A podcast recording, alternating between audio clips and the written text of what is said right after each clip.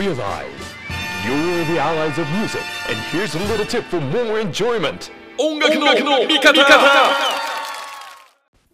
Hey, what's up out there, everybody? 藤田匠です。音楽の味方。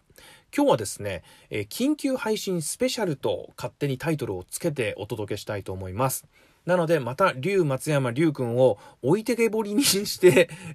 藤田がやっていきます。なんでかっていうと、グラミー賞が発表になって、そのグラミー賞が発表になったねっていうニュースがまだふわっとこうね、えっ、ー、と、熱いうちに、もうこれやっちゃおうと思います。なので、グラミー賞を振り返って、ああだね、こうだねっていうのは、りゅうくんとまた別日にやりたいと思ってますので、えもうすでに結果をいろいろ調べて知って、いろいろ曲を聴いてる人にとってはですね、まあ、今回は置いといて、りゅうくんとのトークの、え、後日を楽しみにしていただいた方がいいのかなと思います。かたや、えー、グラミー賞ってなんか聞いたことあるよ。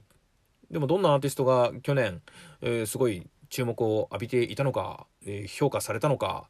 まあまあ、ちょっとぐらい知りたいなっていう人は最適かと思います。ねなので、ぜひこれをチェックしていただいて、技術的には、えっ、ー、と、この僕が使ってるアンカーというアプリはですね、えー、30秒という曲の制限があるんですけれども、えー、僕が紹介したいと思うアーティストは十中八九ですね、入っております。なので、グラミー賞の全容、なんとなく分かっていただけるような作りになると思いますので、注目していただきたいと思います。僕の喋りから曲が始まるまで、ラジオ的には事故ってんじゃねえのぐらい幅があると思うんですけども、ちょっと辛抱して待っていただくと曲がスーッと入る、えー、そんな機能になってますんで、楽しんでいただければと思います。さあ、第62回グラミー賞、日本時間1月27日の、まあ、日本で昼頃発表になっておりました。え非常にカテゴリーが多いので、えー、半日使ってみたいなところもありますけれども、えー、主要部門も含めていろいろ注目のアーティストたちを紹介していきます。で、今回ですね、なんと前日に、えー、ヘリコプターの不慮の事故でバスケットボール界のスーパースターですね、レジェンド、えコービー・ブライアントが娘さんと乗ってたヘリコプターが墜落してしまって亡くなってるんですね。それを受けたもう次の日、半日ちょいぐらいしか経ってないんですけれども、えー、グラミー賞はコービー・ブライアントに追悼の意を、えー、表すという演出を盛り込みましたで今年司会だったアリシア・キーズがボーイズ・トゥ・メンと歌うと、えー、コービー・ブライアントに捧げますと言ってオープニングからですね「It's so hard to say goodbye to yesterday」これを歌いましたあの会場のねアーティストもこう涙を拭うシーンがちょっとありました。個人的にはこの楽曲が僕のアメリカでの中学校の卒業式で歌われていた非常にエモーショナルな曲だったというのもあるし僕バスケットボールが好きなのでコービー・ブライアントがどれだけとんでもなく偉大な人かというのも、えー、重々分かってですねずっと複雑な気持ちで一日過ごしながらグラミー賞むしろ結果を知っていくというもうどうしていいのか分かんないみたいな気持ちでずっとモヤモヤしてたんですけどもね、えー、グラミー賞急遽あのコービーの写真っていうんですか画像を手配して、スクリーンに出してですね、えー、偉大な功績を称えたわけなんですけども。ヘリコプターの事故ってのがちょっともうやるせないというか本当にね。まあ、それだけ話しても多分龍君もねすごくショックを受けてるので龍君とちょっとやろうかなと別のまたスポーツ界みたいのもやりたいなと思ってるんですけどもまたそれはそれで置いといて、えー、ちょっとやりたいと思います。はい、えー、そんな急遽と言ってはなんですけどもそんな音楽でねコービーの功績を称えるという演出も、えー、から始まったグラミー賞ですがあ場所がね LA のステイプルセンターでグラミー賞が行われたっていうのも非常に大きいです。コービー・ブライアントといえばえフランチャイズプレーヤーもうルーキーから、え引退までワンチームで過ごした LA レイカーズでその LA レイカーズの本拠地がグラミー賞が行われていたステイプルセンターなんですよ。だからあのアリシア・キーズも MC のコメントの中にですね、え彼が建てたこの場所でグラミー賞を行うという理由もあると、えー、そういうふうにね、えー、言っていました。まあまあそういういろんなつながりがあった、え、コービー・ブライアントと LA そして今回のグラミー賞ということもありますけども、まあ、ちょっと悲しみは置いといて、えー、今回緊急スペシャルということでいろんなアーティストをお届けしたいと思います。ちょっと喋りが多くなっちゃいましたけど早速行ってみましょう。まずは注目の主要4部門。グラミー賞には80以上のカテゴリーが今年はまあありまして毎年70からも80以上カテゴリーが分かれてるんですけどもこの主要4部門というのはカテゴリーやジャンルを超えた、まあ、総合部門みたいなところで、まあ、一番注目されてるんですね。最優秀アルバム賞そして演奏者と制作チームに与えられる最優秀レコード賞そして作詞者と作曲者に贈られる、えー、最優秀楽曲賞そして最優秀新人賞というのがこれジャンルを超えた4部門。今年はビリー・アイリッシュが総なめしました。4部門全部取っちゃいましたね。新人でさらに主要他の3部門も取るというものすごい快挙でございます。新人がこうやって目覚ましい活躍を遂げてそして賞を総なめにするっていうのがアメリカのシーンなんでございますね。うん。なのでまずお届けするのは何といっても、えー、今回のグラミー賞の一番の注目と、えー、4部門総なめビリー・アイリッシュのまさにこの楽曲「 bad guy」お届けしましょう。どうぞ。さて続いてお届けするのは、えー、R&B シンガーラッパーの Lizzoリゾはね大柄でパワーを生かした歌そしてラップさせてもかっこいい才能。もともと結構グループで活動したりっていうキャリアのあった人なんですけども31歳にして去年花が咲きました。大ブレイクしましたね。えー、最優秀ポップソロパフォーマンス賞最優秀アーバンコンテンポラリーアルバム賞、えー、最優秀トラディショナル R&B ボーカルパフォーマンス賞と。まあ細かいカテゴリーがいっぱいあるんですけども、えー、そのジャンルでゲットということでございます。で、えっ、ー、と、それぞれ楽曲がとかアルバムがということで曲は違うんですけれども、一番特徴的な曲、もちろん受賞もしたこの曲をお届けしたいと思います。そして、えー、今年結構取るんじゃないかなと思われていて、去年なんといってもビルボードのチャートの歴史を塗り替えてしまった不運児というか、もう世界を席巻した、えー、ラッパーがいますね。リル・ナズ X です。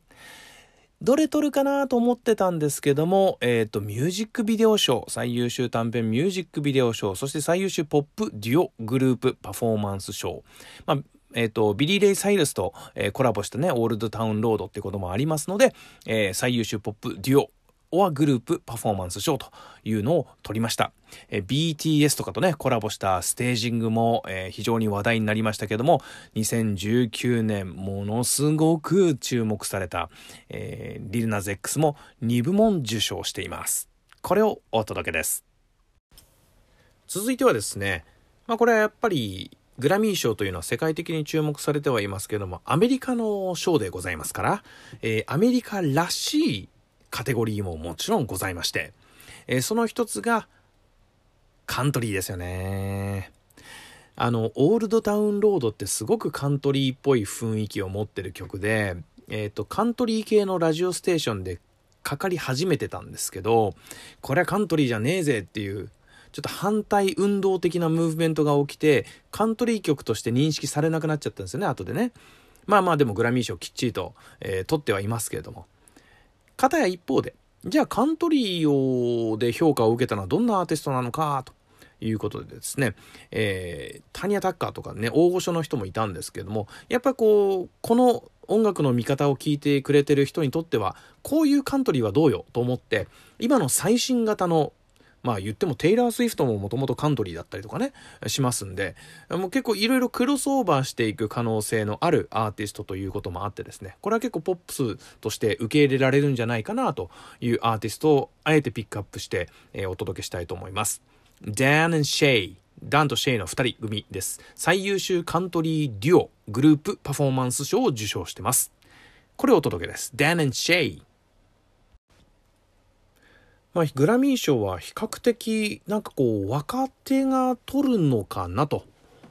思うこともあります。選んでる人たちは結構な大御所が多いはずなんですけどもね。うん。まあでもその勢いのあるアーティストってのはそうにしてこう若手が多いかなとも思うんですがもちろんあの各ジャンルのね大御所ジャズとかえー、もちろんカントリーとかね、ウィリー・ネルソンとかも受賞してますんで、あの、キャリアのある人が受から受からないかというか、受賞しないかというと、全然それはもう、あの、俺が選んでないだけっていう話もあるんですけども、えー、ダンスミュージック界のですね、スーパースターもきっちりと今回受賞してますね。え最優秀ダンスレコーディング賞、そして最優秀ダンスエレクトロニックアルバム賞はケミカルブラザーズが受賞しております。ということでこれ聞きましょう。さあそしてロック部門ですけれども、えーゲイリー・クラーク・ジュニアが最優秀ロックパフォーマンス賞そして最優秀ロックソングを「ディスランド」という楽曲で受賞してます、えーこれがすごく特徴的かなと思うんですけども、えー黒人の、えーロッカーですけども、まあ、ちょっと地味編というかねあの辺を彷彿させる渋いギタープレイがめちゃくちゃかっこいいアーティストです。ということで、えーぜひゲイリー・クラーク・ジュニア覚えておいてほしいです。さあ続いてはですね今度はロックアルバムを受賞したのは Cage the Elephant というバンドですね、まあ、ちょっとインディー感あふれるオルタナっぽいバンドなんですけども、えーロックアルバム賞を受賞してますね。 Social Cues という、えーアルバムで受賞してます。ぜひこれもチェックしてください。さあ続いては R&B ですけれども R&B のカテゴリーの中ではあのーリゾがねゲットした、えー部門もあるので、えーまあリゾやっぱ強えなと思うところもあるんですけども僕の大好きなアーティストが、えー R&B パフォーマンス賞を受賞しているので聞いてもらいたいなと思います。アンダーソン・パーク、えーアンドレ3000をフィーチャーした、えー楽曲がグラミー受賞してます。さあそしてラップ部門ではですねコ・ニプシー・ハッスル、えー LA のクレンショーという地区出身の、えーインディーズなのかな？にもかかわらず大ヒットしたアーティストそしてその儲けたお金をちゃんとコミュニティに返す活動をすごく積極的にやっていて地元で自分がお金を出資してお店をいくつも開いてそこでその若手を、働かせてお金がちゃんとコミュニティに循環できるようにっていう取り組みをやっていた人がいるんですね。でニプシー・ハッスルって言うんですけどもそのニプシー・ハッスルが撃たれて亡くなってるんですよこれまた最近。えーです今回のコービー・ブライアントもそうだしニプシー・ハッスルもそうだし特にヒップホップ界はですねこのニプシー・ハッスルの意思を受けて、えー音楽を作るという人たちもいっぱいいてでそんなニプシーの曲そしてニプシーをフィーチャーした曲が、え2曲ともですね、あのーラップパフォーマンス賞そしてラップそして歌の、えーコラボラップサングパフォーマンス、えー、共にニプシーハッスル絡みそして本人名義の曲が選ばれていたというのも、えー実は見逃せない今回、えーグラミーの特徴かなと思っています。えーがそこは割愛させてですね僕が言いたいラップアルバムの話をさせてください。最終最優秀ラップアルバムはタイラー・ザ・クリエイターのイゴールが受賞しました。はい。この収録アルバムの中になんと山下達郎さんの「フラジール」という曲のフレーズをサンプリングした曲が入ってるんですね。なのですごく遠いけれども山下達郎さんがグラミー賞を取った。はいこれは言い過ぎです。はい。でもグラミー賞の作品の中に山下達郎さんの楽曲が関わっていたというのは過言ではない。言い方。とにかく、えーそんなサンプリングが使われてるアルバムがですねなんと最優秀あラップアルバムとしてグラミー賞を受賞したというのはバズリズムで、えーその作品に参加したよっていうことを言った俺としてはすごく嬉しいです。なのでタイラー・ザ・クリエイターのアルバム「イゴール」から山下達郎さんの、えーフラジールが使われている楽曲ちょいと聴いてもらいたいと思います。